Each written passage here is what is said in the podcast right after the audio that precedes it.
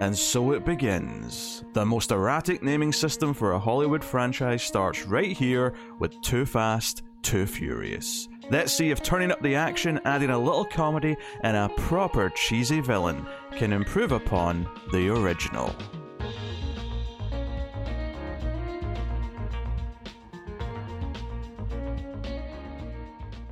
Welcome everyone to The Collector's Cut. I am Peter, and joining me, as always, is David. You might want to keep your eyes on the road, playboy. This is a movie podcast. We are working through the first half of the Fast and the Furious franchise at the moment.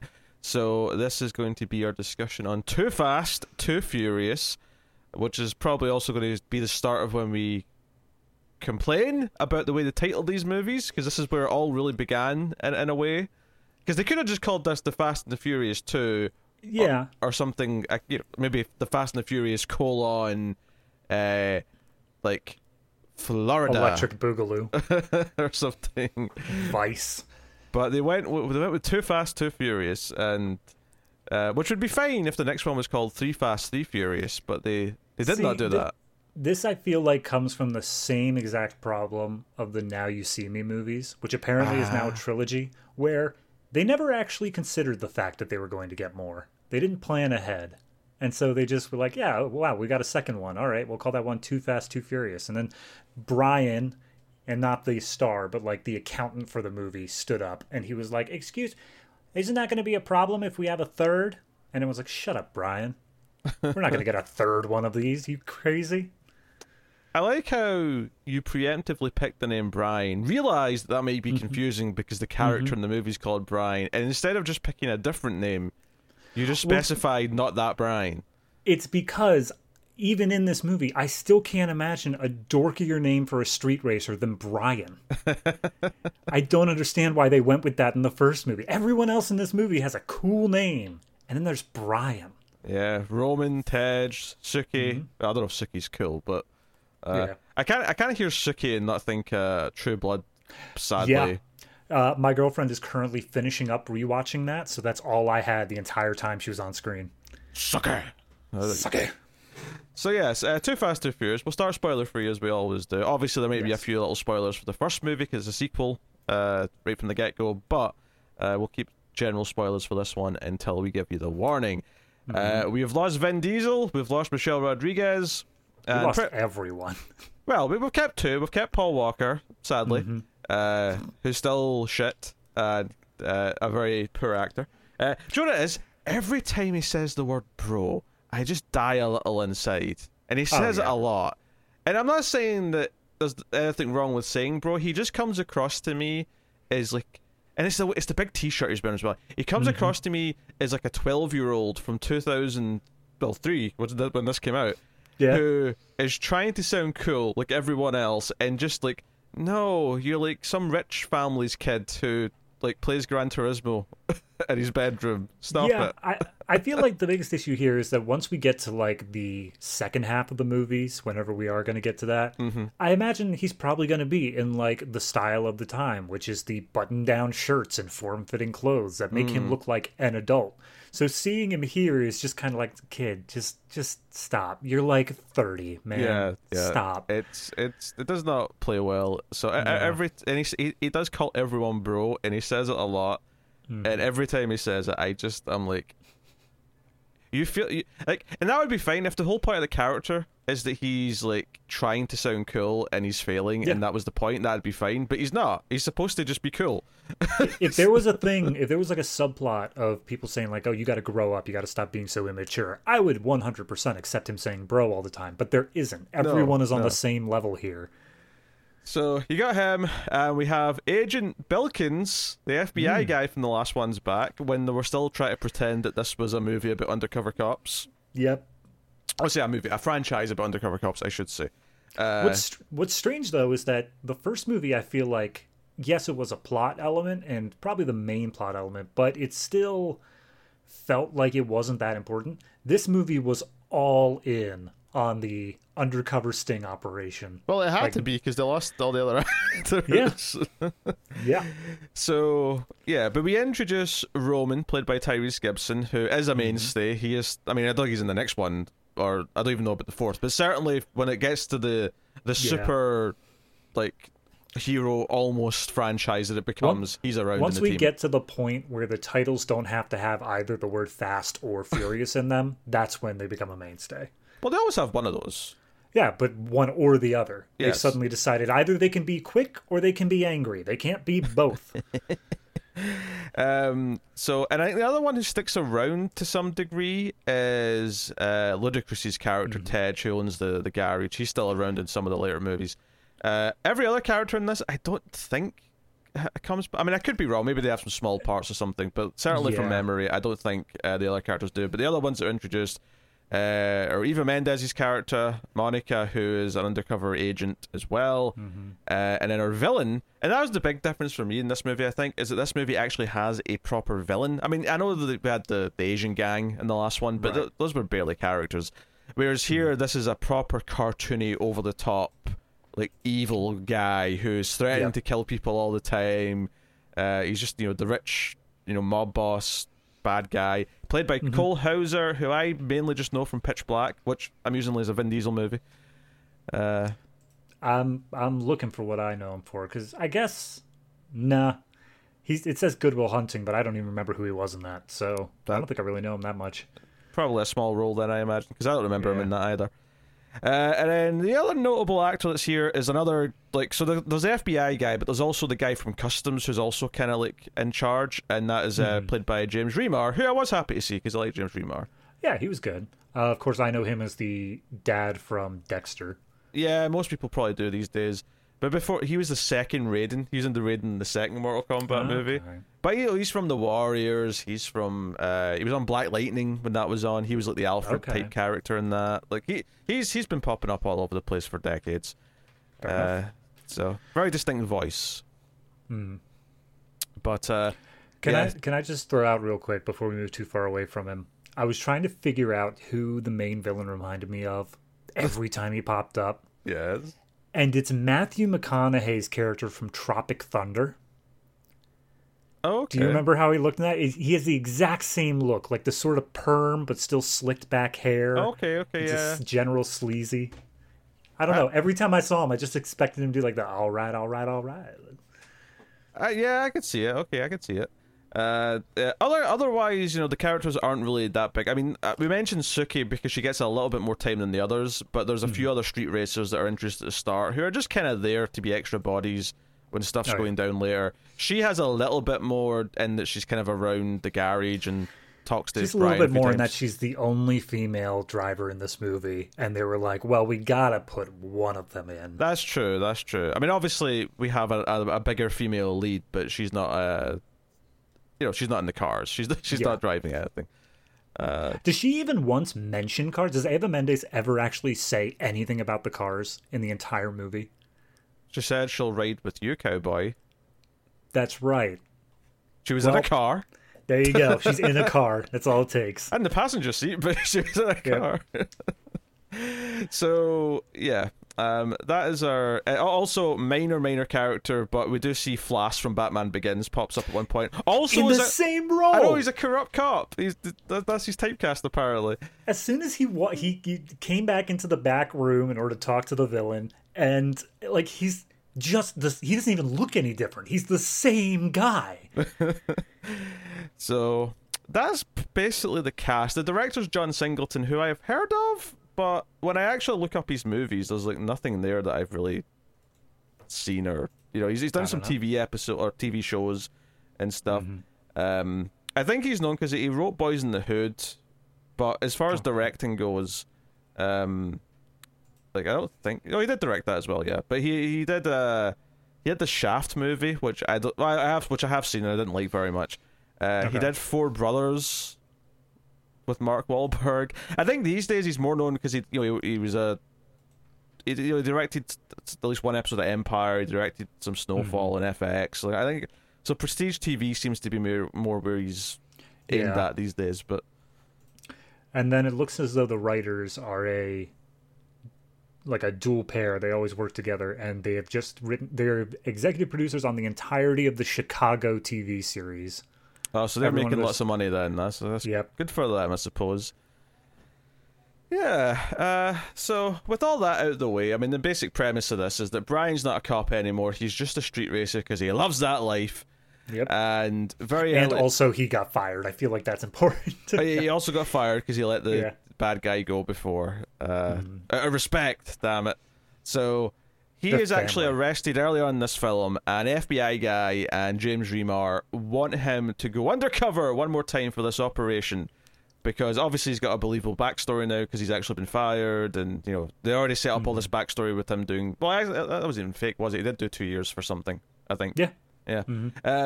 So they've got all this, and they're like, hey, we want you to do this sting operation to catch this drug lord who's going to try and flee with all his money. We need to catch him with the money. And it's like, okay, fine, I want a partner. And he mentions a best friend from childhood that never came up once in the last movie. I mean, why would he? Because I will give the movie credit is that they specifically say that they've been on the outs for years, like since Brian became a cop. That's true. And it's obviously, yes, he had a life before the first movie. I have no problem with them saying he had friends or he had family or whatever. That's all fine. The only problem is that immediately when he brings them up, he sounds super important to him. And the second thing is that they go out of their way to thematically tie it to Vin Diesel's character, because... like, he has this guilt over, he became a cop and his friend went to prison, and so he sort of is not trusted him because he's the enemy now, because he's a cop. Yeah. And later on in the movie when they're talking about, like, you let that guy go away back in LA, right? Is that because you felt guilty about me? He's like, yeah, that was probably part of it. Because they thematically tied it to that, it does kind of feel weird that Brian never once alluded to that he felt guilty about someone else. And, you know, just... yeah. Obviously he didn't, because they didn't know they were going to do this, but if he did feel guilty about, like, a friend who he feels somewhat responsible for going away, or at least feels guilty that his friend won't trust him anymore, because it does seem relevant, like, you know, that like him respecting someone and not wanting them to go away. I feel like, you know, it does feel relevant enough that it is a little weird that there was never even like a little nod to it in the first one. Again, I mean, I know why. Yeah, but... yeah. Clearly, I'm from a perspective of, let's say they did have both movies in mind. I guess it would come down to, from a writing standpoint, even if you knew you were doing the second thing, there would be no point where he'd turn to Dom and say, like, yeah, my best friend got arrested, and that's why I'm letting you go as well. It's like, well, no. The only time they had post Brian revealing he's a cop is them just sitting at a stoplight about to drag race, like. That's the only time it would have come up, and clearly it wouldn't have. I get why he didn't just explain to him, by the way, you remind me of my friend Roman. He's on house arrest down the yard. Like, no, we get it. No. Like,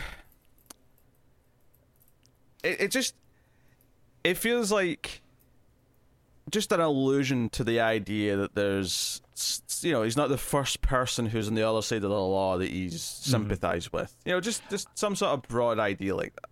I mean, he's a street racer. Everyone that he works with is on the wrong side of the law. Well, it's just a matter of if they got caught. Yeah. I mean, I think the obvious reason, I think I read this somewhere, is that they came up with two drafts of the script, one for if Vin Diesel came back and one for if he didn't. And they shared basically the same plot. So this character is just Vin Diesel. Cause he's given a partner he doesn't want, who doesn't know anything about cars, and he says, no, if we're doing this, I want my guy. And yeah, very clearly, if they had Vin Diesel back, he'd be like, I want Dom Toretto to be my partner in this. Yeah. And... yeah, that would have worked. It would have made more sense as a direct sequel. Obviously now, everyone comes back a few movies later, so it doesn't really matter anymore. But at the time, you can understand why that would have been the more perfect sequel. Can you imagine if they did this, but like they were like, look, we got to get someone back. And they brought back like the actor who played Vince, or the actor who played like some just nobody. And Leon. And walks Michelle Rodriguez, like, why'd you get me, not Dom? That'd be okay, if only because at that point, I mean, she would have already done the first Resident Evil at that point. Yeah people would have known who she was. Yeah So she'd come back as an actual name power. But yes, so Yeah, they even cast another bald man. Actually, I'm just thinking. If I'm thinking of Roman, which is Tyrese Gibson's character, if I'm thinking of Roman as a replacement for Dom, I'm like, yeah, he's another bald guy. Yeah, I mean his personality is the opposite side. He is very energetic and all over the place. I think that's an intentional choice because he effectively is the replacement for Dom. They intentionally went as far in the opposite direction as they could. Yeah, so you wouldn't think about Dom, which is. Fair. Like that's probably the smart thing to do in that case. But yes, with all that, with the setup out the way, they're going to have to pick up some money and drive it off in the big sting. But the movie builds up to that, and that's where it ultimately goes. We'll get into everything else. But David, first time watch for both of us. How did you feel about 2 Fast, 2 Furious? Okay, so from my brief little research I looked into it, I found that a lot of people actually prefer this one to the first one, just in terms of it's a stupid little fun movie. Like, it's not something where you do have to get bogged down by the inter-character stuff. It's just, no, look at them. They're driving around. And for you, as a bonus, they actually turn their wheels at time. Their steering wheels. They turn a car in the first race, and I thought, oh, finally some drama in this race because they're actually trying to overtake each other. And it's not the only way they overtake each other either. There's a jump and everything. Yep. But, yeah. But as for me, I can see that. I can understand why people would look back on this as just not. It's the action follow up to the more serious movie. I was about to make the comparison of like T2 to T1, but obviously that's much different. But it's the same sort of thing. Of the sequel just has more action scenes. It's more fun, I guess, than the original one was. So in that regard, I think I actually kind of preferred this one a little bit over the first one. Do I like it? It's not something... I purposely rented this movie off YouTube, and the top comment on it was, every guy has to rewatch this movie once per year out of nostalgia. And I was like, no. That's not going to happen. But I will admit it was at least enjoyable. The sad part is they're probably somewhere in our age range. Whoever said that. This is someone who was like 12 when it came out, and meanwhile he's driving a sedan and he's like, I could have been Brian. I could have been a boring ass white guy amongst much cooler people. Just like Brian. Yeah. Which that's the other thing about Robin. Is once again, he has far more charisma than Paul Walker does. So just throw that out there. Yeah. So obviously I was very vocal about how much I hated the first movie. I always did. And I would concur that this is the better movie out of the two for a couple reasons. One, it isn't as bogged down in what I think was fairly just dull, unbelievable drama from the last one. I also think it's just better paced. It crescendos to a climax at the right time in the movie. It's the complete opposite of the last movie, where it felt like the third act came out of nowhere. They all just sort of, oh, it's time for the third act now. Whereas here, they spend the entire movie building up to what the third act's going to be. So you've got that. I wouldn't say it's necessarily that good of a movie because it's still... I mean, Paul Walker's still the lead role, and that's like just unbelievable at every juncture. But... yeah. I will say that while I don't really like the villain and he is far too cartoony, and I did sort of roll my eyes a few times when he was being like, I'm evil and I like cigars and blah blah blah, it did feel like, interestingly, knowing where the franchise is going to go, it did feel like the first couple of little seeds for what it will become are kind of in here. There's a couple of outrageous moments in two of the action or race sequences that are like, oh, that feels a bit more like the absurdity that's coming down the line. Yep. And then even the fact that there's a villain who's kind of evil and like clearly the villain of the movie. Like, again, the later movies are going to have villains. Not all of them, I don't think, but a lot of them do.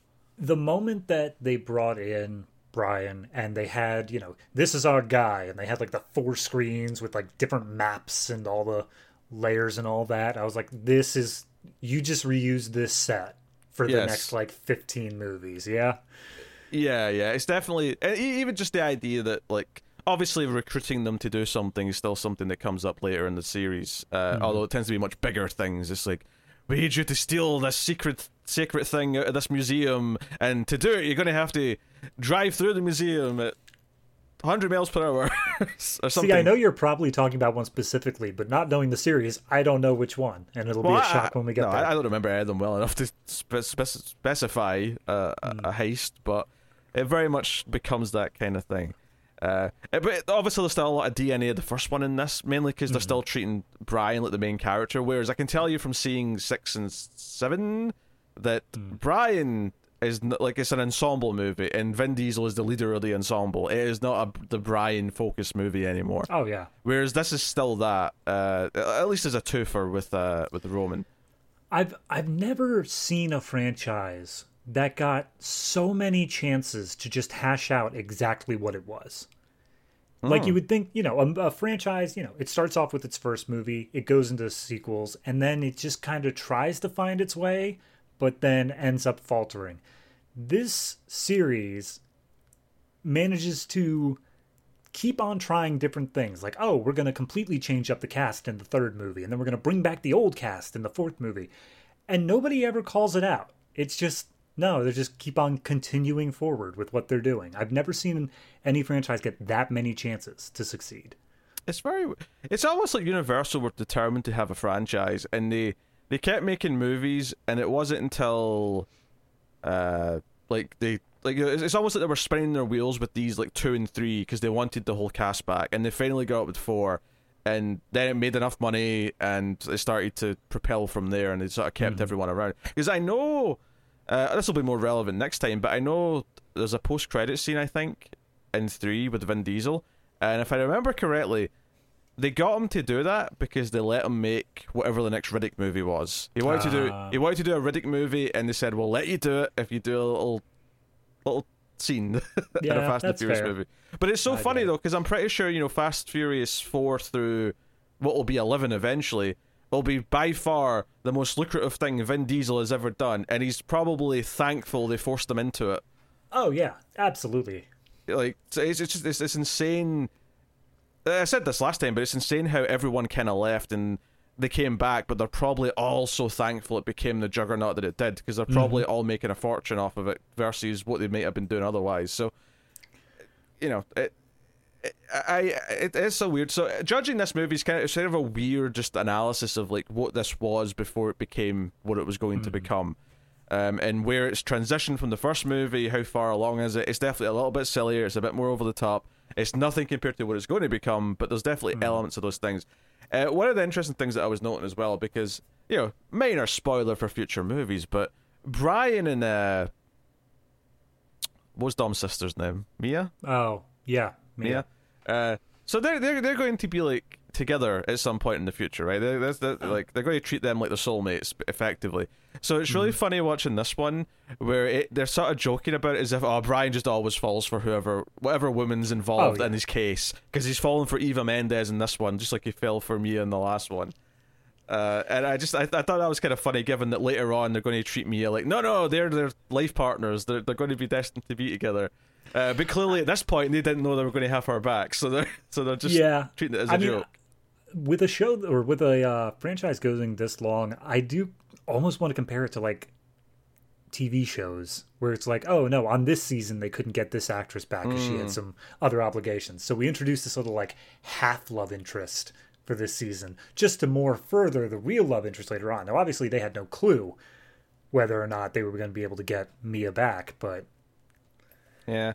How did you feel about Eva Mendes? I don't know if I think she's not terrible or anything, but I don't think she's good either. Yeah, so the whole thing is that people tell us throughout this movie of her character being duplicitous, of her being, oh, is she actually still working undercover, or did she go native? Do you know, this actually might be the worst plot point of this whole movie, because it's just it's all forced in dialogue, and I especially felt like Roman constantly brings it up. He's like, see, she was clearly enjoying that. There's a scene in this movie, we'll get into it in spoilers later, but there's a scene in this movie where they're all with the villain when he's doing something really bad, and after the scene Roman's like, see, she was into that, and I'm like, I just watched the scene. She looked terrified the entire time. What are you talking about? She didn't seem like she was into that at all. So I'm like, this just feels like a made-up plot point. That it's almost like you shot all of these scenes talking about her maybe being a bad guy later, and none of the rest of the movie matches it at all. Yeah, I feel like there might have like supposed to have been a scene where they betray, where Eva Mendes' character betrays the two of them and like gives them some false info or something, but it just never happened. Everything she did was on the straight and narrow, but every other person was just like, nah, she's sleeping with the bad guy. That means she's bad too. It's like, oh, okay. Yeah, they kept bringing it up, and I'm like, nothing in the movie is actually supporting this suspicion. I don't know. Like, I've not seen a damn thing. But because of that, you asked me what I thought of Eva Mendes' character. Mm-hmm. I thought she did a very poor job of playing a duplicitous character because there was nothing there. She just seemed like she was up and up the whole time. Yeah, that's fair. Although I question if that was actually originally in the script when she was playing the role. Yeah, exactly. Because like, that's the thing. It doesn't feel like she comes across poorly in terms of, like, you know, she doesn't sound... She's not like Brian in some scenes, like Paul Walker in some scenes just sounds like he's really not phoning it in, but he's like faking it, like he's really trying hard to be the cool action movie lead, and he just isn't really quite suited to the role. She never comes across as that. It just feels that she's playing a different character than what the rest of the cast are telling us she is. So I don't know, something got lost somewhere in translation, whether it was like rewrites after she'd already played most of her part or something. I don't know. I mean, there was, at the, no real spoilers, but at the very end of this movie, she turns to Roman and is just like, do you believe me now? And I'm like, okay, so she knew about the plot, I guess. She was aware. But that's true. At no other point in her entire performance does it seem like she's anything but 100% devoted to her job. So if this was added in post, she did a fine enough job with undercover officer. If, however, she was told beforehand, you're supposed to be a little duplicitous, I didn't buy it for a minute. No. Yeah, it's like they were trying to like create some extra drama because they didn't think they had enough. They're like, oh, we need some other like potential hurdle for the characters to get over. Well, I think it was supposed to be a thing of, you know, we had the last movie where Brian fell for Mia being, you know, they're star-crossed lovers. One's a cop and one's in this crime life. How are they going to ever be able to survive? They just wanted that same sort of thing again, where it's, oh, Brian's on the up and up, but is this woman he's into also there? Well, yeah, who knows? That's the drama, is that they're trying to suggest that she's turned to respect the people she's with, like he did in the last movie. Mm-hmm. But the people she's with are much worse, obviously. And that there's an interesting story there they could have explored of going back on, hey, you let the bad guy get away. You went native in the last movie. This girl's doing the same thing. Where's the moral line that you could draw? Where, like, how do you say that she's worse than you were then? And there's an interesting story there, but they just never press on it.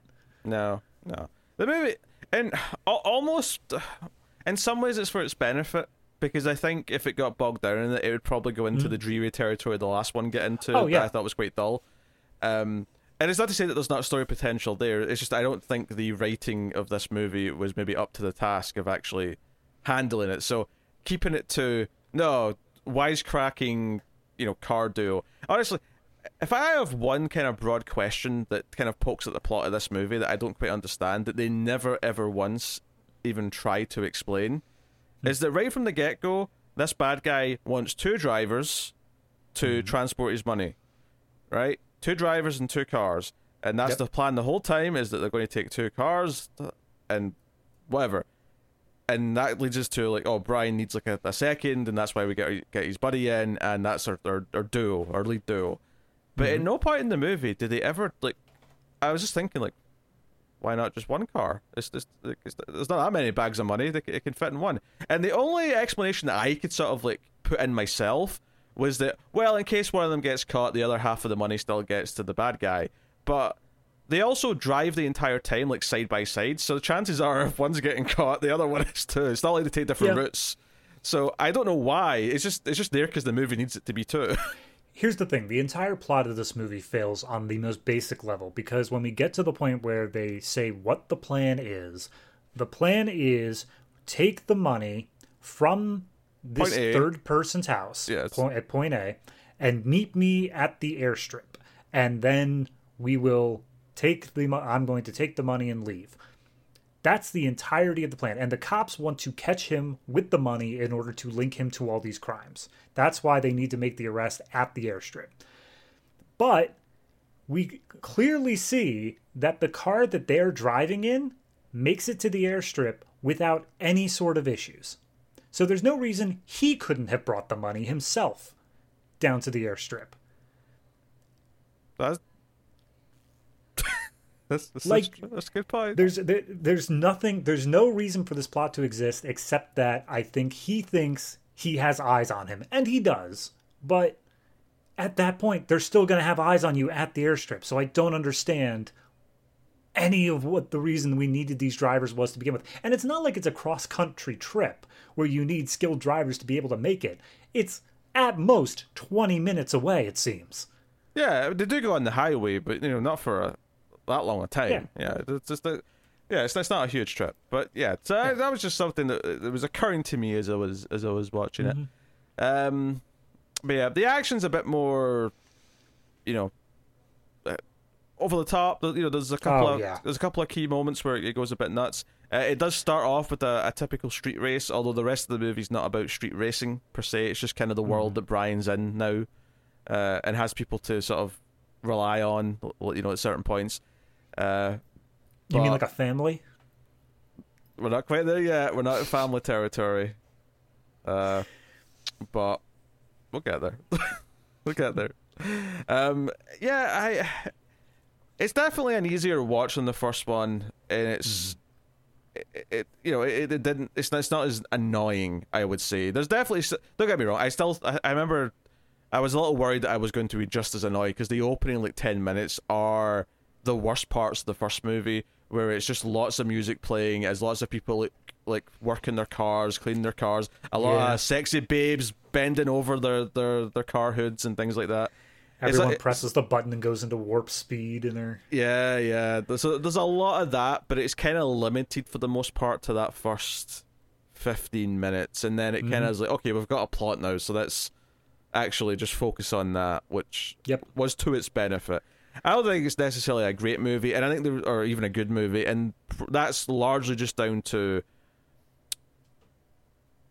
the characters themselves, particularly Brian, but the characters themselves and what they're actually doing is not that interesting. And while it does focus more on its plot, which is built, and I like the pacing of the plot and that it builds up to this plan. So it's kind of like a heist movie essentially. We've got this plan, we're building up to it. That focus is good, but at the same time, everything with the villain and the poor implementation of which side is she on, that stuff feels so undercooked that I do think the plot feels really half-baked as well. Yeah, I mean, that's the issue. You've got to run the gambit of, you have to have the plot be interesting and complex enough that it's not just immediately predictable, but you also need it to be easy enough to follow that these action scenes can just have you turn your brain off and you don't think about, oh, well, this person's doing this thing this time. The first movie went more on the complexity, less on the action. This one went more on the action and left the plot out to dry. Yeah. So, yeah, still not good, but I will say it was an easier watch than the first one. And I would definitely mark it a little bit higher, which, I wasn't sure I was going to say that about it, so I'm at least slightly positive. I mean, any movie that replaces the word 2 with the number 2... You're already going in with low expectations. I'm trying to think of another example. Was there another example? I know there's been at least one. I can't remember what it is. I don't know. I can't think of one, but yeah. Boys Two Men. That wasn't a sequel. As opposed to the first movie, which was Boys One Man? Yeah. Boys the Man. Okay. So I guess we'll give the spoiler warning and start talking about the rest of the movie then. So full spoilers for 2 Fast, 2 Furious, you have been warned. So, like I say, the movie opens with just... And they give Brian this, the hero entrance, right? So there's a street race going on, and Ludacris plays Ted, who's running the street race, and he's, getting the bets in. But there's only 3 racers, and once again, and this was a lot of this in this movie in multiple different groups, but the Power Rangers color coding, where each car is a bright different color, so they're really distinct. But what really got me about this actually is that in this opening street race, not only do you have each car, so Suki's car, I think, I want to say hers was pink, maybe I'm just thinking that because she's the girl, but I think she was pink, I think we've got the guy from Prison Break, the Hispanic guy. He had like an orange car, I think, and then the other dudes.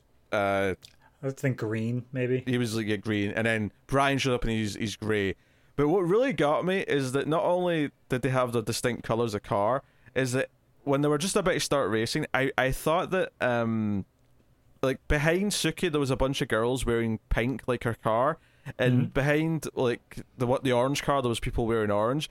And I noticed that when it got to Brian, he's just wearing a white t-shirt, like he's got a big white t-shirt on, and I know it looked like behind him there was just a bunch of people wearing like white shirts, and I thought, that's not even a dress like code or a uniform. It's just like, I don't know, they were going like it was like they had pit crews but they're street racers. Anyway, so the point I was getting, the Warriors. The point I was getting at, hey, we got Ajax is in it, so why not? Yeah. But the point I was getting at is that they're short a driver. They need to have four people for some reason, and they're going to call the race off. And I'm like, it's a street race. What you got regulations you follow here? Hey, if we learned anything from John Wick season, it's that every illegal anything has a code that they strictly adhere to. So he's like, sorry, I think I've got someone who can fill in. So he calls up Brian, but they sort of shoot him, like, you don't see his face. He's just, like, silhouette, or he's shot from behind. And he's like, hey, there's a race on. Do you want in? And he's like, yeah, be here in 5 minutes. And he, like, races down to the start line, and he shows up, and everyone's like, oh, my God, it's Brian. It's like, okay. So in Florida, he's, like, you know, hot shot. He's the Dom of Miami. Yeah. See, okay, this is what got me, and it's the thing that continues out through this whole movie, is that they keep on pointing out, like, oh, man, Brian, he's such a good driver, despite the fact that he was crap when we were in California. But even beyond that, in the very first scene that we see Brian in the last movie, he points out how in his car, before he's learned any skills at all, he caps out at 140 miles per hour.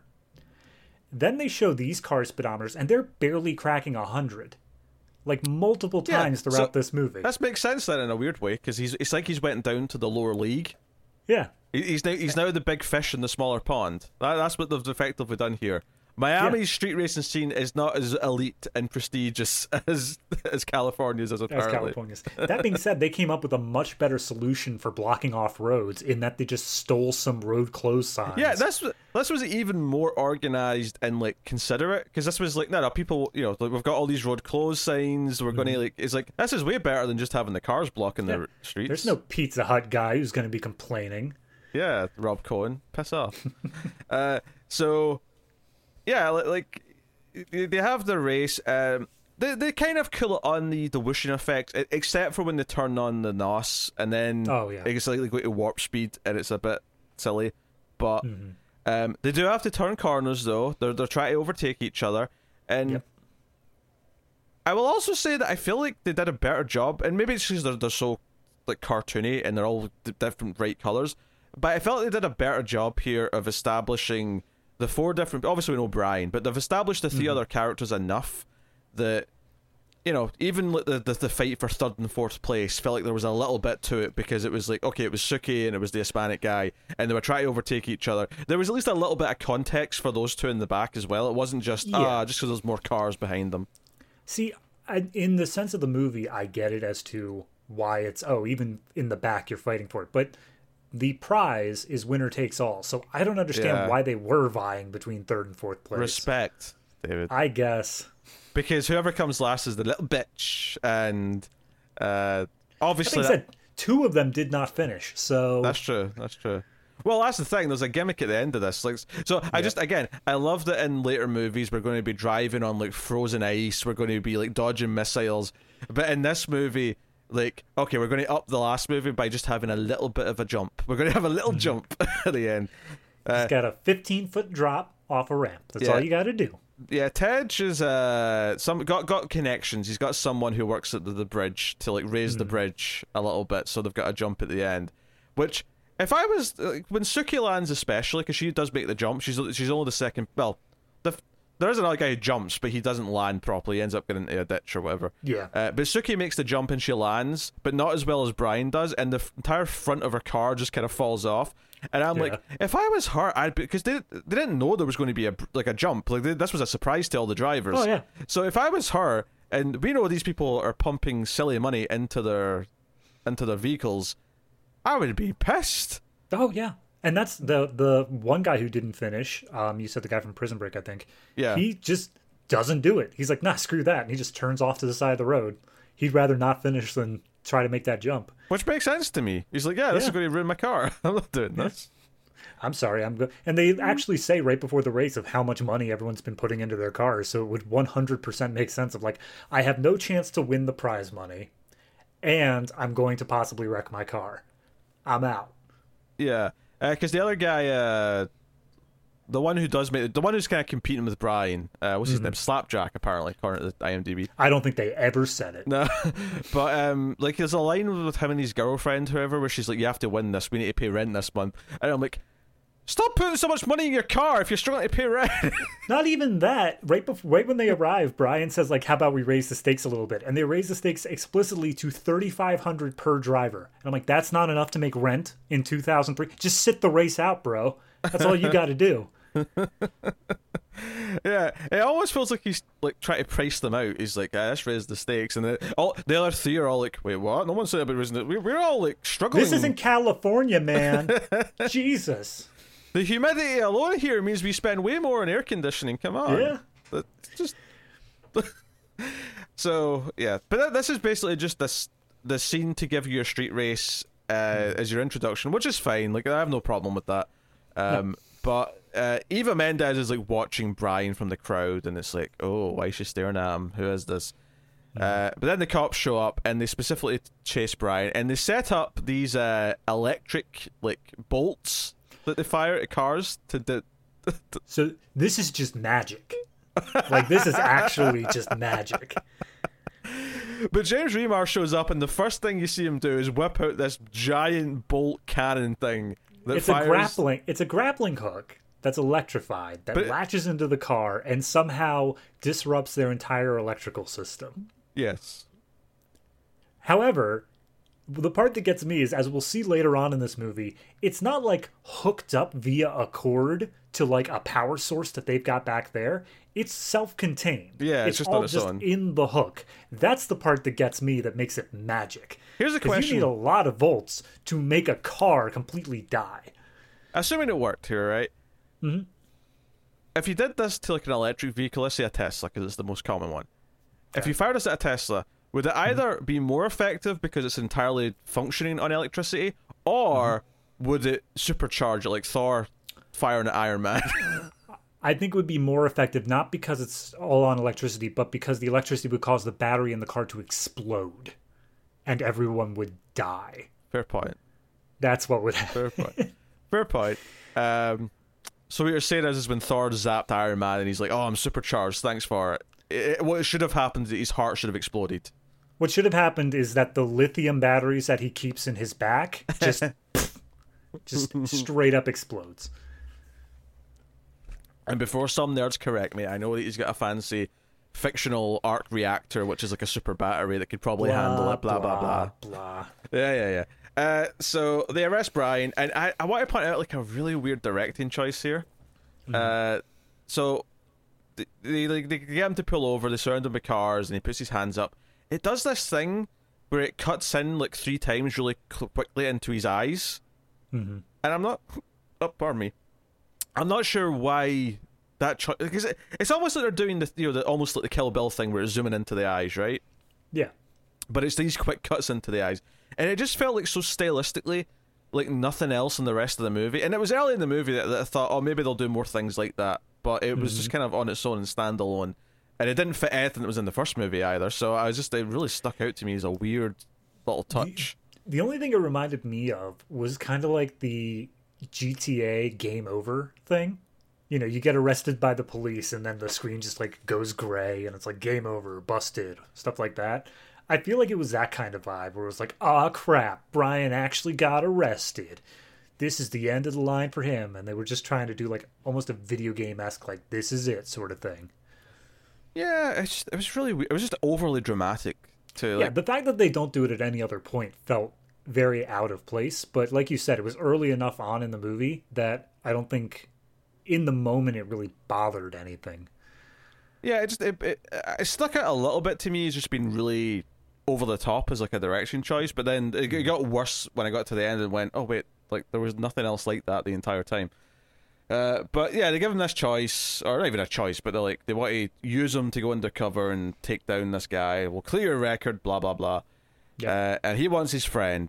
So they go to this destruction derby that that Roman is in, and Roman's not happy to see Brian. He immediately wants to fight him, and we effectively get and I think this is just showing that this movie has a little bit more personality than the last one, and the fact that they have this sort of like fight, which is not a serious fight, very quickly. Oh, yeah.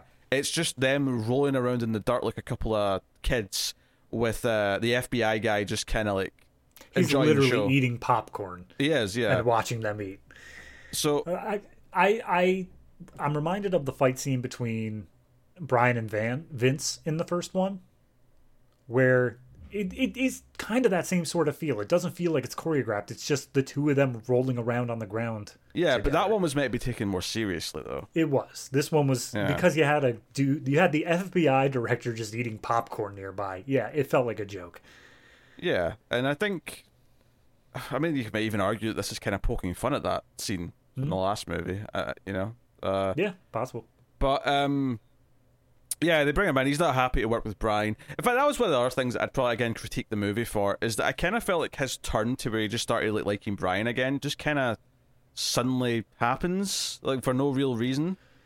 Yeah, I mean, it takes a few scenes. He doesn't do it as they say, hey, are you in or are you out? No, takes a while. He keeps sniping him with like comments for a while, but it just kind of turns to a certain point where like they're high-fiving each other and like they've got each other's backs all of a sudden. It's, in fact, it's the same with, eventually there's a kiss between Eva Mendes and Brian, and it, even though they've been kind of teasing there's a flirtation, the kiss comes out of goddamn nowhere. That one was way standout for me too. As soon as they kissed, I was like, I'm sorry, did I miss the first three of these? Because that kiss was just kind of like a, no, we've done this already. Yeah, it felt like a kiss goodbye because they're worried they're not going to see each other again or something like that, and I'm like, yeah, you've not kissed yet, though. You've barely even admitted that there's like a feeling or something here. Yeah, exactly.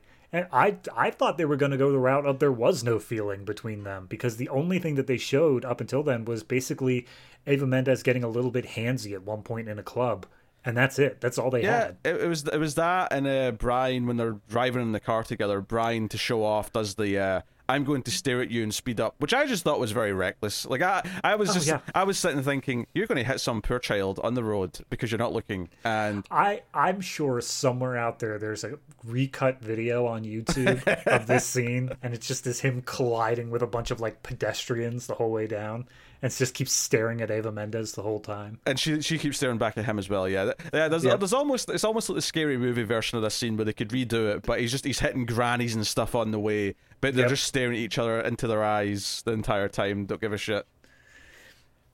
I'd love to see that. Yeah.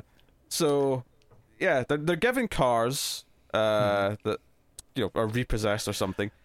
Which, so later on in the movie they'll trade out for different cars, but these are undercover operatives in South Miami. I understand that they are still racing cars, but like they didn't think, hey, maybe if we're going to be driving drugs or money or whatever this guy is going to want, we should have, I don't know, a Honda Civic. We should have a basic car that's going to blend into traffic.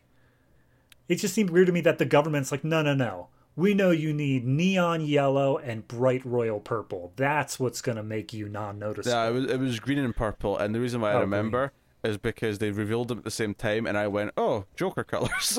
Oh, fair enough. Yeah, and obviously it's set up quite early on that these vehicles are like being tracked. They've got trackers on them and what the rest of it. So right away they're driving to the bad guy. There's an audition with some other goons who are all driving, and again, this is what I was saying earlier, how right from the get-go he wants two drivers because it's the best pair that wins, but he gives them this test job, which is, my car was impounded a few days ago, there's something important in the glove box, so whoever goes and gets it and brings it back first, gets the job or has the chance of getting the job. So we get our sort of first big action sequence, which is all these, like, there's like four pairs of guys all racing to get to this impound to get whatever this item is. Mm. And, you know, there's a lot of stuff on the highway where they're dodging, like, trucks, they're weaving in and out of traffic. The big thing, of course, is that at this point, Brian and Roman are still kind of like, Roman's still being kind of competitive with him because he's still mad at him.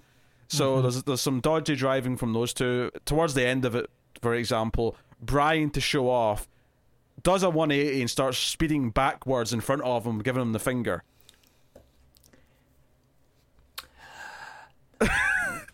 What?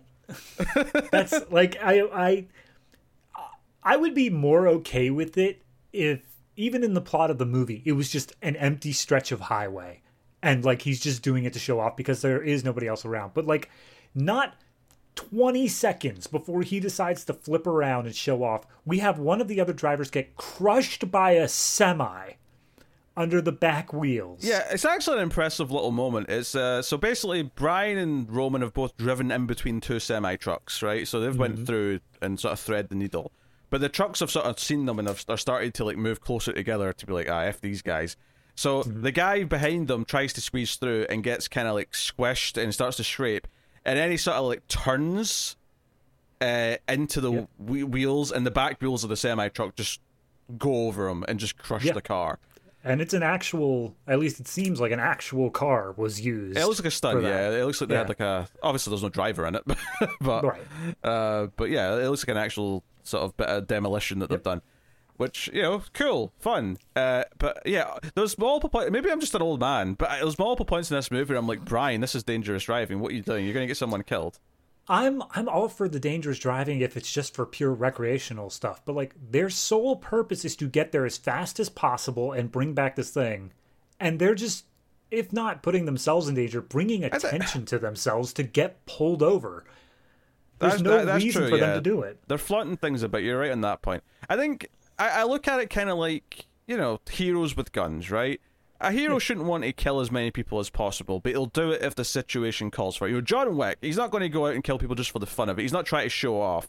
But when he's put in a situation, he'll do it. He'll take out the bad guys because it seems necessary. Right. I feel like the fancy, like, overly stunt driving should be like that as well, where it's like, you know, I'm that good and I can do anything, but I'm not going to put lives in danger. You innocent civilians who are driving on the highway, I'm not going to just put right. them in danger because I want to show off. Like, it should be, no. I have to pull off these fancy moves because it's life or death in this moment, you know? But it yeah. wasn't life or death in this moment. It was just, I'm going to turn around and flip him off because... Like, if there was a scene where one of the other drivers comes up on Brian's rear and does, like, a pit maneuver on him, and it forces him to drive backwards for a little while, I'd be okay with that. Oh, sure, because yeah. that's him then doing it for the sole purpose of getting there. But instead, they have multiple angles of him driving backwards, flipping the bird out the window, just for no reason. Besides, hey, isn't this cool? Yep.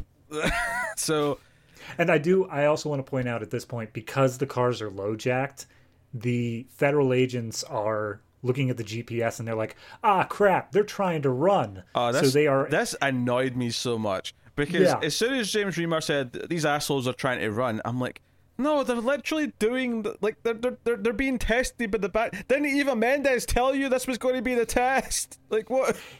Even if she didn't know it was the test, just viewing what they would have seen is that their cars arrive and park at the guy's estate. They're there for about 3 minutes, and then they all of a sudden take off going somewhere else. Yeah, they went there first. Yeah, if they were going to run, why wouldn't they just run immediately? Yeah. But no. It really upset me. You gave them cars, and then you think they're suspicious because they're driving. Yeah, and later on when when he's trying to explain it, he doesn't. He just says, I thought you guys were running, and they're like, well, okay. It's like, that's not an explanation. No, this was the plan, guys. What did you think was going to happen? Oh, Jesus. So yeah, they get to the car. The other guys aren't very happy that they've got there first, so they try to shoot them. Mm-hmm. Well, they pull out their guns, and then Remar shows up. Yeah, then the FBI or whatever shows up, and they start shooting. And I guess they wanted some drama because, like, so Roman, like, fires a few shots back towards the FBI guys, but doesn't hit anything. And even in the moment, I'm like, oh, I get. He's probably just like trying to make it look convincing that they're not working with the cops, right? That's what he's doing. And later on, when they're in an interaction with everyone again, like Remar gets upset and like grabs and says, "Don't you dare shoot at me! I'm a federal agent." Blah blah blah blah. And I feel like it again, it just immediately gets dropped. No one kind of explains anything. He never actually just says, "I was trying to make it look convincing that I wasn't working with you, dipshit." You know, because I think Brian does say if he wanted to shoot you, you would be dead, which I guess is all we get to say. Oh, that's what he was doing. He was firing some phony shots just to make it look whatever. Yeah, but the whole thing's whatever. So turns out what they got from the car was just a cigar, which our villain says, "Yes, you're in now. You're going to be the drivers, and we're going to do this plan, and I'll pay you $100,000 for delivering that package to me." And blah blah blah. That's basically it. There's little moments though, like throughout where, like because Brian's clearly checking out Eva Mendes and the villain's with her, he's getting all jealous and he's like, "She's a beautiful woman, isn't she?" Like, yeah, she's gorgeous. And then he gets jealous because she touched Brian's shirt at one point. You know, she like did his button up. And that's what I'm saying. That's the only thing that happened that blended her to be any sort of anything. And he's like, "You ever touch another man again, I'll kill you." He's comically villainous. Like, he really is. Like, and I'm not saying that he's unrealistic, because there's absolutely guys who think like that, but he is just comically villain in the movie. So at that point, they go back to the garage to basically figure out, hey, can we get the LoJack off of this car?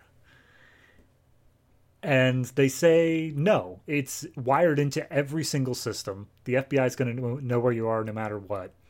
And then for some reason, the bad guy, which he has a name, Verone's guys show up at the garage because they were tailing them. And Roman lights their windshield on fire so that they can get away to talk to the FBI guys. I mean, it worked. They couldn't follow them with their windshield on fire. I mean, yeah, but it's just... Out of all the things I expected out of that scene, he comes up, he does like spraying some cleaning solution or something on there, and then he just lights it on fire. I didn't expect that one. It caught me off guard. I'll give it that. Yeah, so at this point in the movie, they're kind of talking like maybe they're just going to like run with the money, right? They're not going to actually turn it into the FBI or whatever.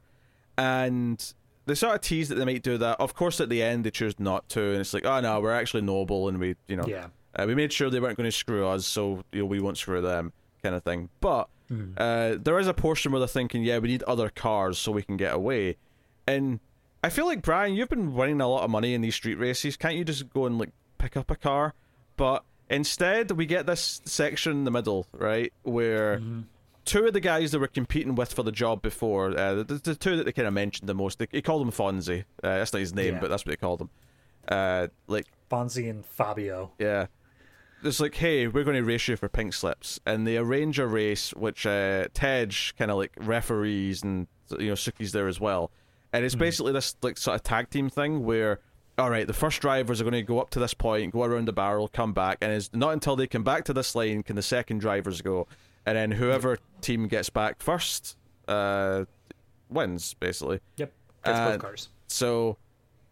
It's okay, fair enough. The only thing I really want to point out here is it's a decent enough little scene where, you know, at first Roman is losing and gets back really late, so Brian's kind of got his work out for him, so he has to play chicken, because the other guy's already turned and is way back, so Brian has to play chicken with him to try and get him off the road to have a chance of catching up, which he does.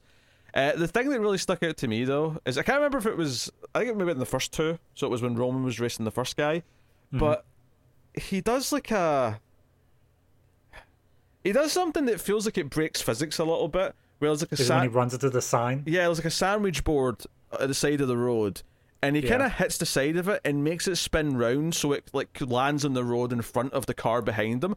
And I'm like, I feel like if you hit the side of that sign, it would just fly off the way you hit it. It wouldn't spin and land on the road. Well, here's the thing. If a car hits the side of the sandwich sign and it goes flying pretty easily into the middle of the road, that tells me the sign is not all that heavy. So even as Roman, I would just be like, I'm just going to run through the sign. Yeah. It's no big deal here. But no, for some reason, he has to throw it off to the side of the road and loses like 10 seconds. Yeah, it feels like it's so precise the way he makes it land just in front. It's like he's playing pool and he's done like a little trick shot where he just makes it land in front of him. And I'm like, there's no way you can be that precise with the corner of the car. Come on now. It felt to me like one of the video game puzzles where, like, you know, the very end of the puzzle is you got to push down like a tower or something like that that forms a bridge to something else. It's like, okay, well, you could aim it a little bit, but there's nothing to say that that should ever work like that. Yeah. It just stuck out to me. But yeah, the when the ping slips and leave these guys standing there with no cars, you never see them again. That's just the end of their tenure. Yep. They are no longer fast. They are only furious. Yes, the two that won the cars are two fast people, and the two remaining are two furious people. There you go. That's why the numbers are in the title. We're actually counting off this scene. So they go to this like fancy club that the villain wants to talk to them, and this is where the slight bonding between Brian and Monica happens. But the main part of this is that Flash from Batman Begins is this corrupt detective whose job it is, from the villain's perspective, is to give them the 15-minute window to pull off, like, so because he's got eyes on him, he wants all the eyes pulled away from him for 15 minutes so that they can achieve this goal. Okay, so I have two thoughts on that. The first one, I just want to go back ever so slightly to when they start meeting in the club, because this was the most awkward line read for me, like, just in the entire movie, where Eva Mendes, Roman, and Brian are all just standing in the front room of the club talking. And then Roman says something, I don't even know what, that pisses off Eva. So they just stand there for like 5 full seconds. And then Roman says, "I'm going to go take a piss." And then he just leaves the scene. I don't know what it was about that scene, but I was like, did we just forget to say cut? I don't know what happened. I think that was, that's when he implies she's sleeping with the enemy or something like that. Right. Yeah. And I understand wanting to play it off for an awkward beat, but it needs to be awkward for the characters, not for the audience. I felt like there was an issue with the editing of that scene. No, that's fair. That's fair. The main thing, though, is this torture scene, because the cop's saying he can't do it. He can't, like, take all the eyes off them. And his method of torture is to put a rat on his stomach and then put a bucket over the rat. And then it's a metal bucket. So he starts with a blowtorch on the bucket. The idea being that the rat will eventually start gnawing his way through his stomach to try and get away from the hot bucket. Very a lot. Well, surely there's easier ways of torturing someone, but fine. I mean, he obviously knows who the wife and his kids are. I feel like that would be the easier way to go. Just be like, hey, we've got a guy trained on your wife and kids, and he'll kill them if you don't do what we say. But no, we need an immediate psycho moment so that we can really know that Verone is not playing around here. Yeah, this is not Dom from the last movie. This is a proper villain. So yeah, and Eva Mendes is asked to, like, hold his mouth shut whilst he's screaming, and she does it, but she clearly looks uncomfortable the entire time. And this is after this scene where Roman's like, "See, she was into that sick shit. She's got a fetish for violence." And I'm like, what are you talking about? She looked disturbed the entire time. Even if she didn't, Brian now makes the obvious comeback of, like, she's also undercover. She needs to play the role, man. That's what she's here for. Yeah. So I guess now that I'm thinking about it, maybe it's not as much of a weird inconsistency as I thought. But I actually, when I was watching the movie, I got confused, because a big part of the plan when all this starts happening, right, is they get the money from this location, which is just this little RV-style home out wherever. And they've got the money in the cars, and they're, like, the local police... well, you skipped over the one best scene in the movie, which is Paul Walker wakes up to Eva Mendes next to him in bed, and she warns him that she overheard that Verone is going to shoot them after they deliver the money to the airstrip. And this is the first time we've heard anything about the airstrip. She's saying that's the end goal. We're going to this airstrip.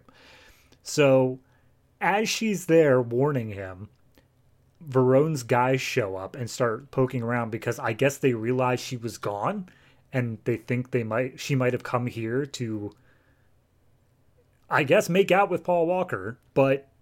Well, Roman thinks that as well. He walks in and sees her and immediately just thinks, oh, she spent the night here. But like, they didn't, but then they still kiss as if they did. That's what bothers me. Yeah. No, I wasn't even intentionally trying to skip over it. I was thinking, because we were talking about this plan and stuff, the part of the plan that I had a problem with is there's a whole big plan that once the police start chasing them, the local cops immediately come after them once they've got the money. And all I could think, first of all, is why haven't the FBI just told the local cops? I mean, I guess because they're worried about a mole to tell them the bad guy. Okay, which is fair, that earlier. Which is fair enough.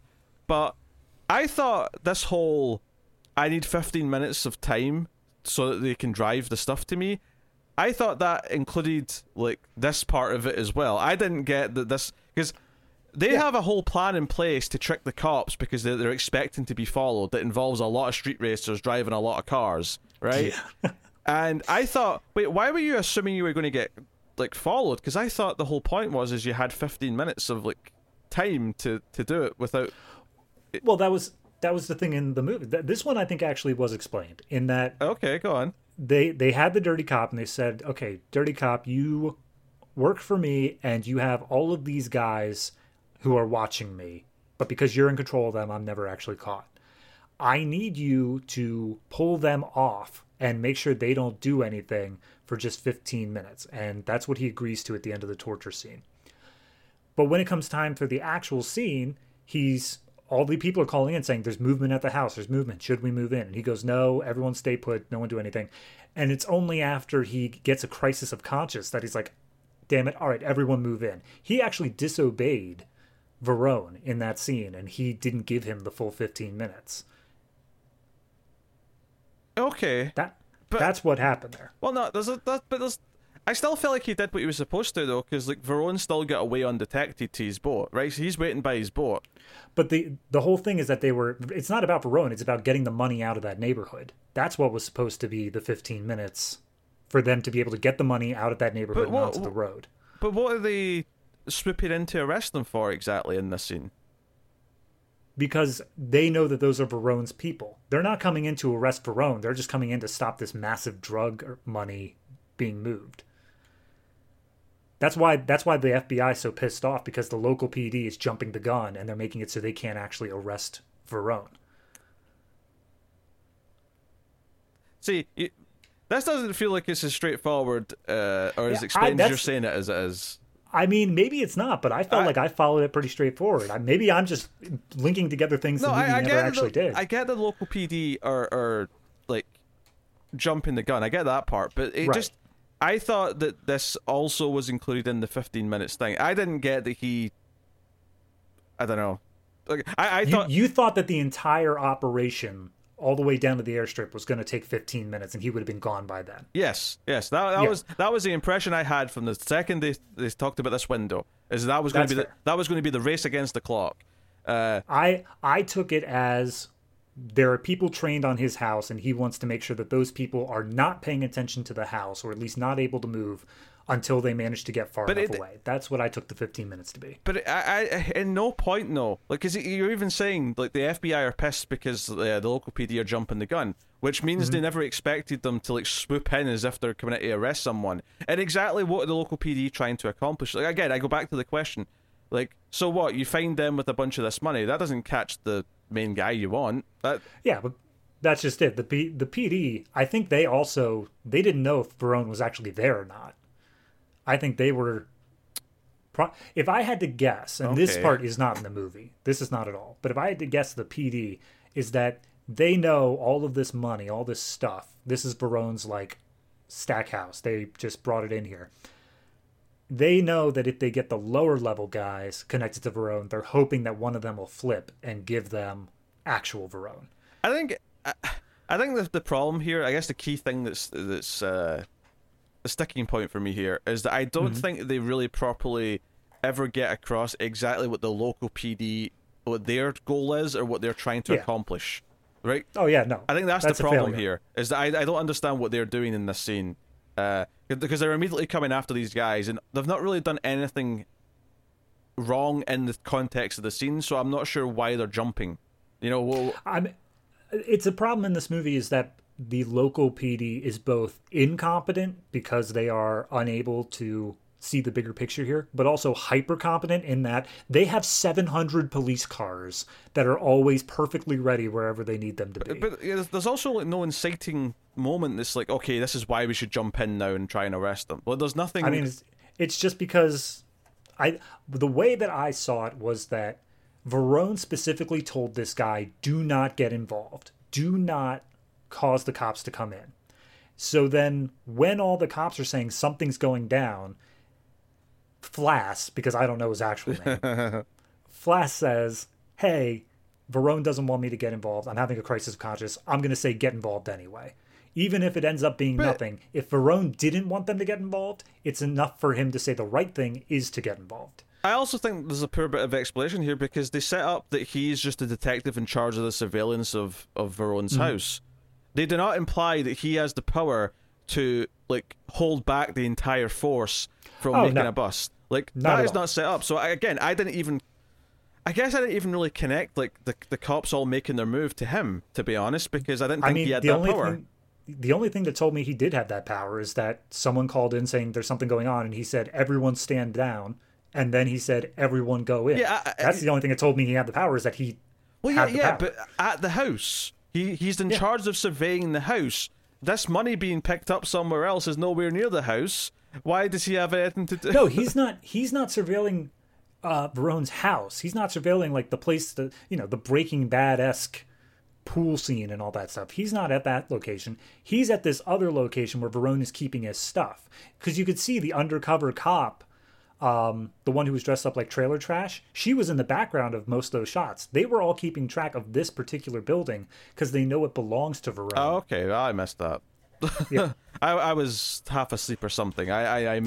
That's fair. I did not get that they were watching this place at all. I thought they were watching where Verone lived. Yeah, no. That's why they were saying there's movement going on right here because they were doing that. There were also FBI agents and stuff watching Verone's actual place because one of like the lawn's guardman called in saying like, oh, Verone's on the move. Okay, actually, so the weird thing about this entire debate is that it actually means my first complaint that I said that I think I figured out and why it was okay is valid again, which is if they thought they were getting 15 minutes of clear time, why did they have this huge plan with like hundreds of people for a distraction? I have no idea. That doesn't make any sense except they wanted the set piece. Because I have no answer for that. Because before the plan goes down, they go to Ted and say, hey, is this the place to launch this plan? You don't know quite what they're doing yet. And it's basically the plan to confuse the cops into, one, not following them specifically, but also switching to different cars. Yes. So they can get out of the GPS of the government cars. Yeah. So, they go into this building, this garage, and... I said that weird garage. I sort of combined the American and UK way of saying garage. But yeah, they go into this garage and then the doors open, the shutters open, and then just hundreds of like race cars come out. And specifically the cars they were in are being driven by other characters now, and they're in these other cars, which they've rigged the passenger seats because like the bad guys, two goons, who have been very angry looking at the main characters the whole movie, are sitting with them to make sure they still do what they're supposed to. They've fitted those seats with ejector buttons so they can jettison them outside the car. Which I gotta admit, so there's this whole scene beforehand of them doing some crazy ass driving to be able to get to this point, to get to the part where they do the scramble of all the different cars. And by the time they finish this scene and they escape in different cars, the two goons almost seem to be like buddy-buddy. Do you know, I almost wish they went further with this. Yeah, like there's this sort of almost gag at this point where they've been so angry they've wanted to fight the two main characters the whole time, the whole movie. And then after this like moment where they get out, scramble, and they're doing all this fancy driving, there's a moment where like the bald guy sitting next to Brian just turns and goes, "Hey man, you're a good driver." He's like, "Thanks, bro." And then they both seem like they're impressed with who they're sitting next to after this point. But then when we get to like the showdown where like they have to kill Brian because like okay this time he finished the plan, he just kind of seems like he's back to being himself again. I mean, yes, but I also like the fact that he didn't just do it out of anger at Brian. He does have that moment to stop and say like, hey man, I'm just doing my job. Like he's justifying it. Sure, it's not going to change the end result, but he's saying like, this is no hard feelings. This is just business. You've won me over with your driving. You impressed me dearly today, but I must kill you, I'm afraid. You have made me crap my pants more times than I can count. but yes, you done good, kid. Yeah, so yeah, it feels because they clearly have this plan in mind, and I guess like their idea, I suppose if I'm justifying it, their idea was that they wanted to trick the FBI, so the plan was that they still had to have this scramble to confuse them. Although that wouldn't necessarily need all the other cars; it would just need like them to swap cars with, you know, two people. Yeah. Right, it wouldn't need the hundreds of cars. But then, you know, there were like 700 police cars chasing after them, which I know they couldn't predict anyway, but apparently they're psychic. That's the only way. You have this many cars to stop all those cops. Well, that's the key problem, though, is that as far as the plan was concerned, that shouldn't have been happening. So don't get me wrong, people might just say it's a contingency. And yeah, if they just said we had a contingency in case things go south, that'd be fine. But they never, ever, ever, like, bring anything like that up. They This is just seems to be what the plan was. It's almost as if they always expected to be chased by an army of police. It reminds me slightly, and in a much worse way, but of the most famous drive scene from Baby Driver. If you're familiar with that, where, you know, the people who actually rob the bank, they think, okay, we're gonna just take an easy route from A to B. But it's only the driver who has this backup plan of all these crazy things to do in order to shake off the police. It strikes me in that same sort of way. Yeah, okay. I think it's just because the plan is so elaborate with so many people helping. Oh, yeah. Like, you have to, like, I don't know, it feels that this is still plan A. Like, there's so much involved getting into it that it's just plan A. And it just kind of came off that way to me. Well, then we get the part where it has to diverge. So Roman pulls the ejector seat on his guy, and he just goes flying out the door. And Brian is about to pull the ejector seat on his guy, but then the guy says, hey, you're going to be taking this different exit. And it's not leading to the airstrip. And it turns out that they're using that as the, oh, we tricked you. We knew that you were, or we were at least testing you to see if you were part of the feds. And the feds did raid the airstrip at this point. So now they're meeting up somewhere else. Everything's gone south. Basically, he fed Eva Mendes wrong information, so he knows she's dirty, or well, the opposite. He knows she's clean, I guess, because he's dirty. He's the villain, but you know what I mean. And Brian realizes in the moment when he's told this that he got that information from her, so he immediately is like, "Oh shit, she's in trouble." So he's staying as the hero. He wants to try and save her. And again, I think this could have been the moment where they finally do that is Eva Mendes duplicitous thing, where it's like, oh, did she purposely feed me wrong information to get me in trouble? But they never play with that, and they immediately shoot it down in the next scene. No. So, yeah, Brian shows up. Of course, the villain was always going to kill them. That's what he even, you know, said earlier on, and Mendes told them that. And now they're at a boat instead of a plane. Yes, the alternative route for escaping the country. And yeah, I mean, ultimately, Brian almost gets shot, but Roman shows up to save him last second, which leads to our other big... So the first big set piece that I said kind of was like a hint of things to come was the truck going over the car. The second big set piece that was hint of things to come, and you realise, it's like, wait a minute, the boat's already left the dock, and he's kidnapped Eva Mendes, you know, the villain's going to keep her as a sex slave or something, I don't know what he's going to do, but they're driving off in the boat, and Brian's like racing with Roman in the passenger seat, like down the road next to the water, and it's like, okay, I feel like in my head, I feel like there's only one way to make these two things converge, and it's the car jumping to the boat. And sure enough, they literally have Roman sit there going like, car, boat, car, crap. So yes, luckily there's a road that's enough of an incline to. You know, it's the same problem as Speed, where it's like they have to jump this big gap, and there shouldn't really be a ramp that sends them up the way, but there is, just because there has to be. Yeah, whatever. So yes, he aims the car just right, so it lands on the boat, and they get the bad guy. I mean, that's basically it, because you know, ultimately, you know, the bad guy's kind of knocked down and loopy, and Eva Mendes grabs the gun, and that's it. You know, final little character point is that... you know, Roman was keeping half the money, but then when James Remar sort of like comes through and says, yeah, your record's clean, you know, that's what we said, so, you know, he decides to give it over and say, nope, since you were a man of your word, you can have the rest of the money. Although he does keep a little bit of it in his jeans. Oh yeah, I think the implication is Brian does too. They're like, yeah, we kind of filled up our pockets beforehand. Yeah. So they're going to. And then there's this scene of him basically saying to Eva Mendes, like, "Yeah, no, we're cool, but like we're not actually a thing." So long. I mean, she looks back at him as she's walking away, which I think was meant to be like, if we get her back for a possible sequel that he's also in, we can keep it going, as if like, there's still a chance of a romance. Yeah. I don't think she ever comes back, though. I could be wrong, but I don't think she does. I mean, I kind of want to just be surprised, you know? Why not? I could look it up. I don't want to. Yeah, no, that's fine. We'll discover it if it happens. Mm-hmm. Yeah. No post-credit scene in this one, thankfully. No. Although there is... The first half of the credits is just a PS2 game, like Gran Turismo from back in the day, with the text over top of it, because it is not good special effects. No, that's okay. It can be cartoony for the titles, so that's fine. Yeah, that's fine. That's just whatever. Yeah, I think, you know, in talking about the plan, the plot of the movie, I appreciate that it's paced like a heist movie, where it's like, oh, we're building up to this thing, and we're going to pull it off, and it achieves that pacing. I do think the actual details are a bit fuzzy, and like why they need two drivers. The fact that we had to sit and debate like exactly the involvement of the police in the third act and how much of that was expected by the characters was a little bit unclear, because it felt like the characters didn't expect anything, but they planned for it as if they did. Yeah, I think that's the one thing in heist movies, is that you don't want to know the entire plan going into it, but once it's done, you need to feel that you could see how they could plan for everything.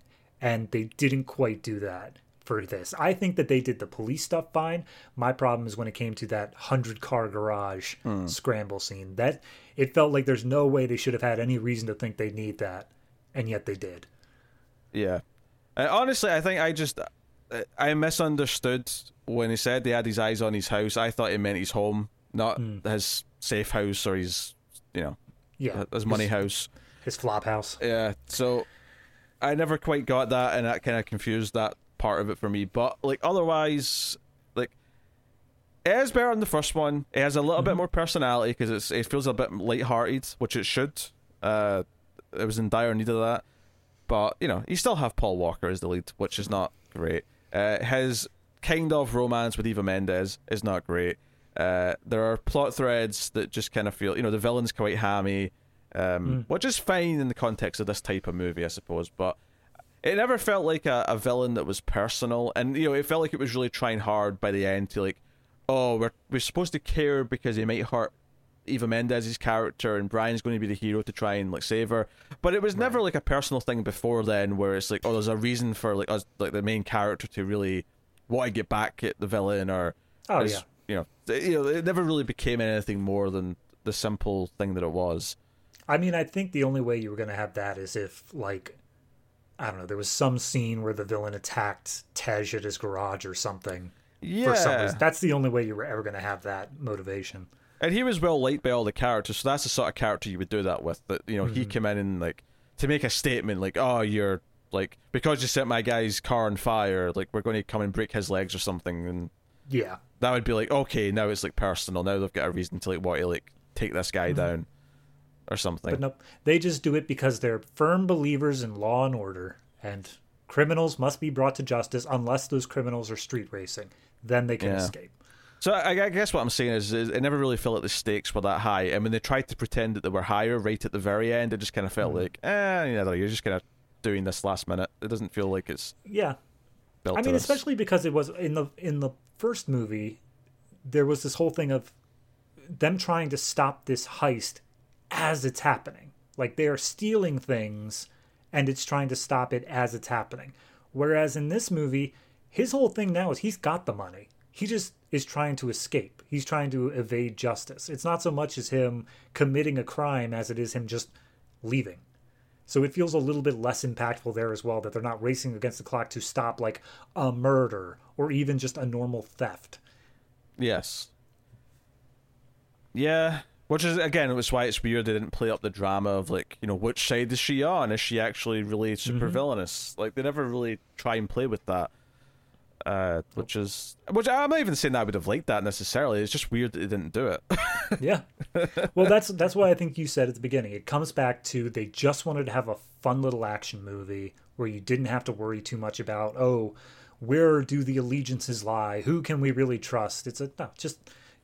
Anyone that we say is a good guy is a good guy. Anyone we say is a bad guy is a bad guy, and that's all you gotta know. Honestly, I'm fine with that being the philosophy of the movie. Like, I really am. I think I would just say, well, in that case, you just give me stakes and that the villain is a really bad guy, and you know, have him do something bad that makes us want the heroes to get to him.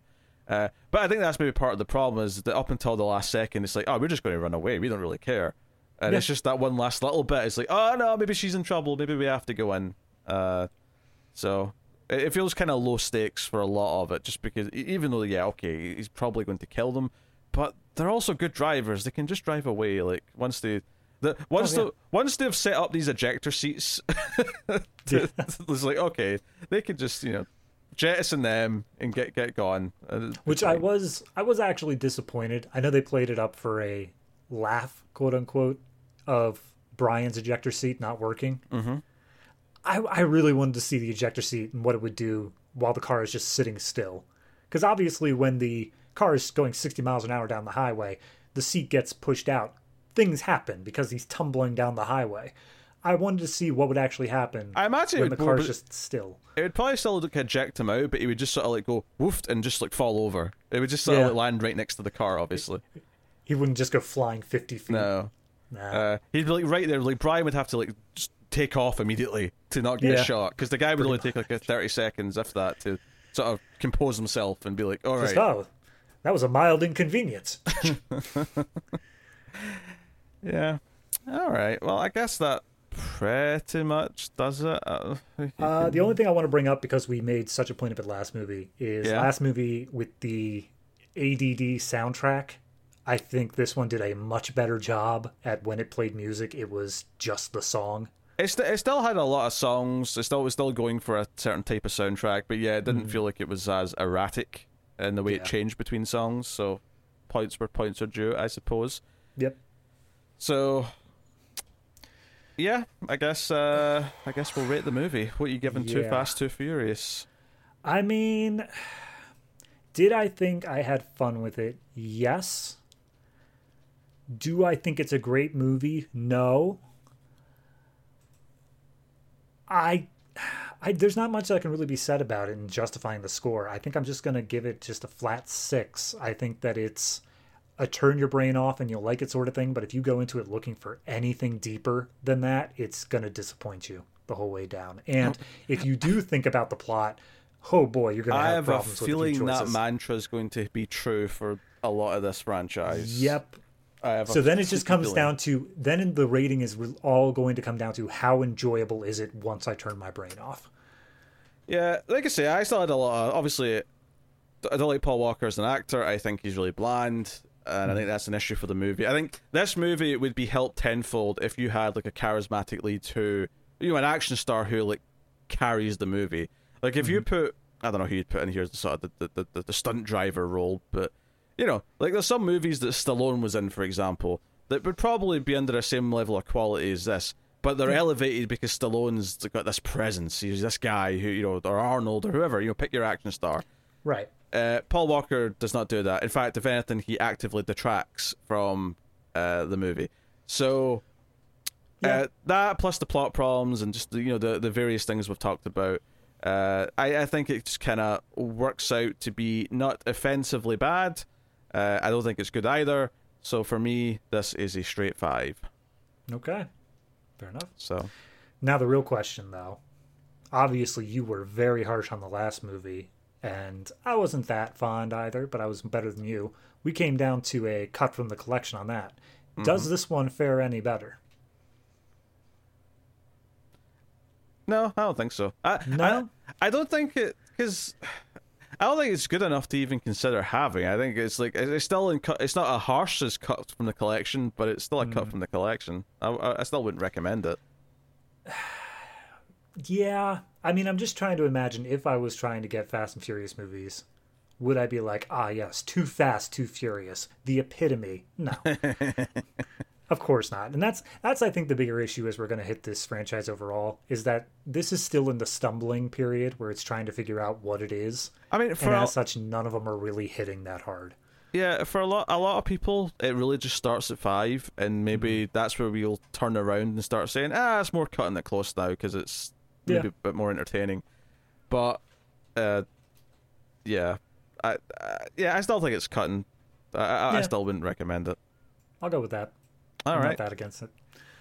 Oh, well, there you go. That is 2 Fast, 2 Furious. Next time, we'll be The Fast and the Furious. I have to specify the this because there's a sequel that takes the this away. So there is no reason that any franchise should make you actually clarify the thes and a's, but here we are. We have to, because it's important now for this movie. So, yes, The Fast and the Furious Tokyo Drift is the third movie, and we'll see how that is next time. But, yes, let us know what you think of 2 Fast, 2 Furious in the comments below. Like, subscribe, ding the bell, notifications, all that stuff helps us out a lot, of course, and you can support all the content and get bonuses over at patreon.com/MailFuzzTV. Bonus episode for Fast and the Furious. We still don't know what it is because it's a vote, but you'll know by now because it'll be up. So there's a bonus episode at the $3 tier every month that relates in some way to whatever the current theme is on the main show. And at the $5 tier, there's Collector's Cut Extra Reels, which is a So Bad It's Good movie, hopefully, every month that we review. So, yes, we've done things like Dangerous Men, Miami Connection, Deadly Prey, Gone with the Pope, which I think is this month's entry. All of them are great. I'm not sure Gone with the Pope is this. No, that was last month's. Yeah, we don't know what this month's. Yeah, we don't know what this month's is yet. Yeah, that's fair. But there'll be one soon. So, also there's bonuses for other shows as well over on Patreon. But yes, please do. And I'll thank our Patreon producers right now. Thank you to Tyler Hess and the Palacios Board now, Christopher Moy, David Brown, and Al Treisman. Thank you very much to everyone who supports us in any way. So thank you very much. This has been The Collector's Cut. We'll see you next time. Keep watching movies, and you do well. 2 collectors, 2 cut.